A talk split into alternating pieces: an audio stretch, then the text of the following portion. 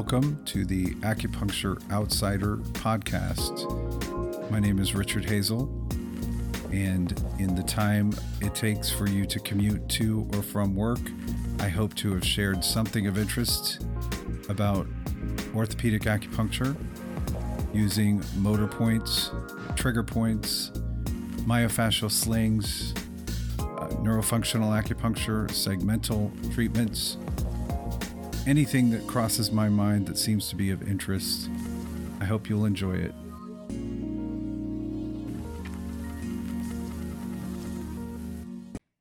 Hello, and welcome to another episode of the Acupuncture Outsider. This is Richard Hazel. Um, before I discuss the topic I'm thinking about, I wanted to thank you all for your support. Um, I just hit 20,000 downloads on my podcast, which is amazing. Um, considering I'm speaking to a small niche within a profession that isn't huge. Um, I, am happy to have you listening. Um, I I look sometimes on the the um, breakdown of who's listening. They of course they don't have names. It's just um, what country you're from um, and there are people listening from many parts of the globe, which is is really great. Um, even I think seven people in Finland listened to my podcast last week, which is awesome. Um, mostly it's the English speaking continents. Um, you'll see, um, I see US and Canada and Australia at the top of the list, and then not too far down, uh, we get UK and Ireland and uh, South Africa. Um, but there are people in Belgium and Germany and Poland and Romania who listen to my podcast, which is awesome. Um, so thank you for that. Uh, today, I wanted to talk about the gracilis, the hip adductor. It is um, I don't know, easy to easy to miss as an issue, um, easy to miss and, or overlook. If you muscle test the adductors as a group, you very likely will miss a problem with gracilis because it's a little skinny adductor and it's really not the strongest of the adductors. It's probably the weakest of adductors. Its primary purpose is to help uh, knee flexion. So, um, so you won't necessarily uh, find the problem with the gracilis with an adductor muscle test, as as long as the adductor magnus and uh, some of the others are strong, it will not really show up in a muscle test as a problem. So um, my if you think it is possibly a problem, I would recommend that you do a length test uh, of the adductors and then end with a bent knee. So what you would do is have your patient lie flat on their back, face up, and you put your hand under their heel and you slowly pull their straight leg into hip abduction off the table. You're hoping to get them to approximately 45 degrees, but people of different ages will have different flexibility. You're looking more for uh, both sides to be even uh, and pain free. So you pull them into hip abduction and you test both sides. And if one they could both be even. When you get to the end range where they're where they're feeling it pull and you're not pulling hopefully too hard then you can have them bend their knee and then see if you can go even further into hip abduction. That's taking the gracilis out of the equation because gracilis crosses the knee joint. It's the only adductor that does that. So, because it's part of the uh, three muscles that attach at the pes anserine on the tibia, right below the condyle, the medial condyle. So by bending the knee, you're taking gracilis out of the length test. And then if you can go further, then you know that gracilis is that limiting factor for the adductors. And why does that matter? It matters because it is a big cause of medial knee pain. People will have um, a lot of pain on that medial condyle area, especially right below the medial condyle at the pes anserine. They may not have seen a doctor and had a diagnosis like pes anserine bursitis. They'll just tell you, my knee hurts, and they'll show you where it hurts. And very likely, if it's medial knee pain, it will be at the pes anserine. So the sartorius and the uh, semitendinosus and the gracilis are the three muscles that attach at the pes anserine with the pes anserine tendon, um, right on the medial tibia.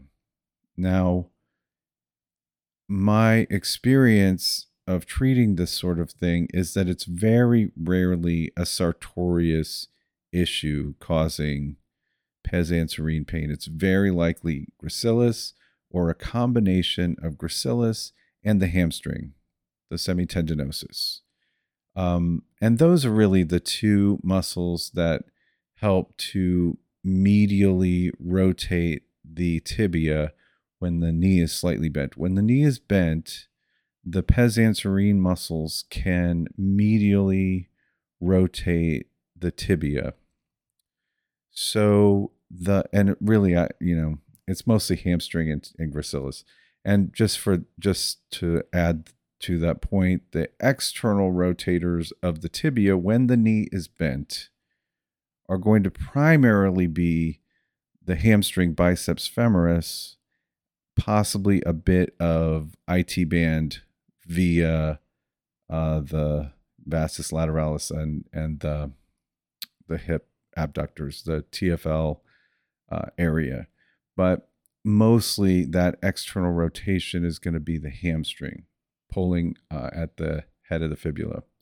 So, um, so what was I going to say? Okay, so medial knee pain very often, and and by the way, because of its attachment at the pubis, um, always consider gracilis among the other adductors for uh, pubalgia or groin pain. Definitely always consider all the, the adductors for groin pain. And don't forget the psoas for groin pain because the psoas is a big cause of groin pain. Okay, so why is the gracilis important to remember? You will see a lot of people who have knee pain after they've had a knee replacement surgery and also physical therapy, and they're still having medial knee pain. And that is because the uh, replacement of the knee joint requires a separation of the pes anserine and then put, then it gets put back onto that medial tibia right below the condyle, medial condyle of the knee. So that disruption will cause some muscle shortening for those muscles, especially the gracilis. so, and interestingly, it can be corrected in one visit very often, one, maybe two by just using motor points of gracilis and the semitendinosus. And if you're new to motor point location, those are just midway.